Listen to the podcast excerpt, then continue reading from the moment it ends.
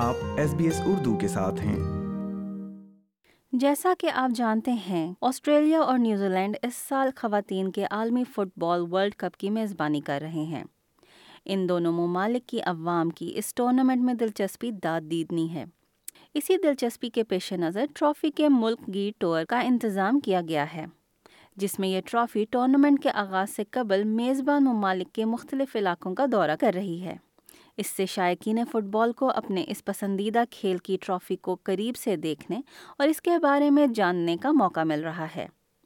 یہی وجہ ہے کہ ورلڈ کپ کی ٹرافی سڈنی کے مغربی علاقے میں جب پہنچی تو وہاں موجود شائقین نے اس کا بھرپور استقبال کیا۔ It's awesome. We have the best experience. We were the first to see it. See it, to yeah. open it. To open it, yeah. It's pretty good experience. Yeah, it was fun. It was fun because like we got the chance to open it and be the first one to oh, look at it. یہ دورہ Sydney اور regional New South Wales میں trophy کے دورے کا حصہ ہے اس کے علاوہ شائقین فٹ بال کی دلچسپی کی وجہ سیم کرر کی بھی وطن واپسی ہے سیم پہلے Australian football club Matilda کے لیے کھیلتی تھیں مگر دو ہزار انیس سے چلسی کے لیے کھیلتی ہیں انہیں خواتین کے فٹ بال میں اب تک کے بہترین فارورڈز میں سے جانا جاتا ہے Sam Kerr.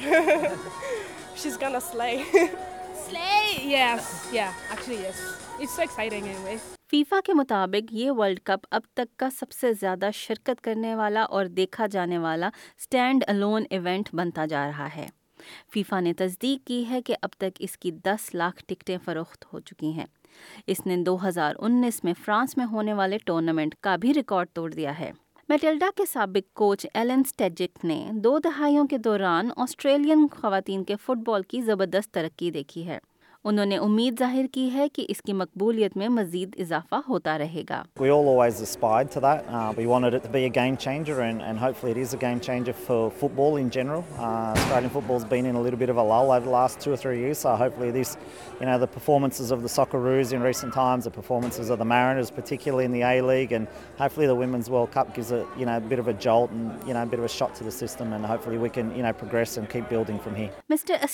آج کل فلپائن کی خواتین ٹیم کی کوچنگ کر رہے ہیں۔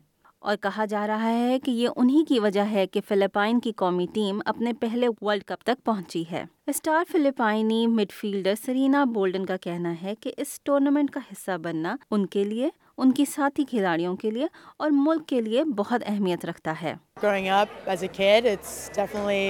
One of the biggest tournaments I've watched consistently, being a soccer player growing up, and it's amazing, um, especially for women's football, um, to see how far it's come. So I'm just really happy to be a part of it um, in this way, to be able to play. Um, even if I wasn't playing in it, I definitely would have been a participant watching it. Um, so I'm just really happy and excited to be representing a part of me with the Philippines. So just really, really excited. اس کے علاوہ FIFA کے اپنے انعامی نظام میں تبدیلی کے باعث اس tournament کی اہمیت میں مزید اضافہ ہوا ہے اس کی تبدیلی کے تحت ہر ٹورنامنٹ میں حصہ لینے والے ہر کھلاڑی کو انعام دیا جائے گا۔ کھلاڑیوں کو یقین دہانی کرائی گئی ہے کہ گروپ مرحلے تک پہنچنے والے ہر کھلاڑی کو چوالیس ہزار ڈالر کی رقم ادا کی جائے گی، جو کہ دنیا بھر میں پیشہ ور خواتین فٹ بالرز کی اوسطاً تنخواہ سے دو گنا ہے۔ جبکہ جیتنے والی ٹیم کے ہر کھلاڑی کو چار لاکھ ڈالر کا انعام دیا جائے گا۔ ایسوسی ایشن کے ہر رکن کو دو سو چھبیس ملین ڈالر کے انعامی پول سے بھی انعام دیا جائے گا، جو چار سال پہلے سے پانچ گنا زیادہ ہے۔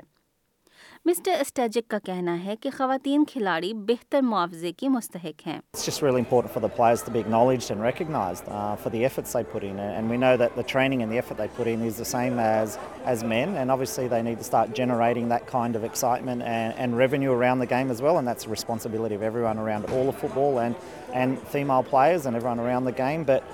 Ultimately, the bigger the game, you know, the bigger the prize pool will be for everyone, and the, and the bigger the pie will be that we can split across all the different areas of football for development for the elite players and football clubs all around the world. So it's a really great initiative from FIFA. They should be applauded for it. And I know that, you know, a lot of associations and players around the world, especially in developing countries, will benefit the most. لیکن انعامی رقم کا نیا پول اب بھی پچھلے سال کے مردوں کے ٹورنامنٹ میں پیش کیے گئے چھ سو چھپن ملین ڈالر کے حجم سے کم ہے سرینا بولڈن کا کہنا ہے کہ مساوات طویل عرصے سے التوا کا شکار ہے obviously money is a big factor um, and just being a woman footballer as is um, we don't make that much to our male con- counterparts so to see fifa you know at least starting on the biggest tournament in the world compensating us um, is a great start and i hope we continue to grow that آپ کو دوبارہ یاد کراتے چلیں کہ Australia اور New Zealand میں ہونے والے خواتین کے فٹ بال ورلڈ کپ کے لیے ریکارڈ دس لاکھ ٹکٹیں فروخت ہو چکی ہیں اور کھلاڑیوں اور کوچز نے بھی ٹورنامنٹ کی انعامی رقم میں بڑے پیمانے میں اضافے کا خیر مقدم کیا ہے۔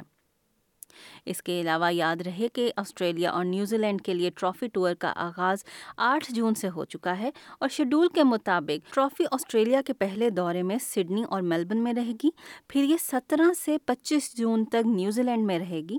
اس کے بعد دوبارہ یہ آسٹریلیا واپس آ کر اٹھائیس جون سے دس جولائی تک برسبن سے پرتھ تک کا سفر طے کرے گی آسٹریلیا میں اور اس کے بعد آخر میں یہ نیوزی لینڈ کے شہر ویلنٹن میں پندرہ جولائی کو اپنے سفر کا اختتام کرے گی۔ یہ podcast S B S news کے لیے نوین رازق اور کیارا ہین نے تیار کیا تھا، جس کو ایس بی ایس اردو کے سامعین کے لیے ندا تحسین نے پیش کیا ہے۔ لائک کیجیے شیئر کیجیے تبصرہ کیجیے فیس بک پر S B S Urdu follow کیجیے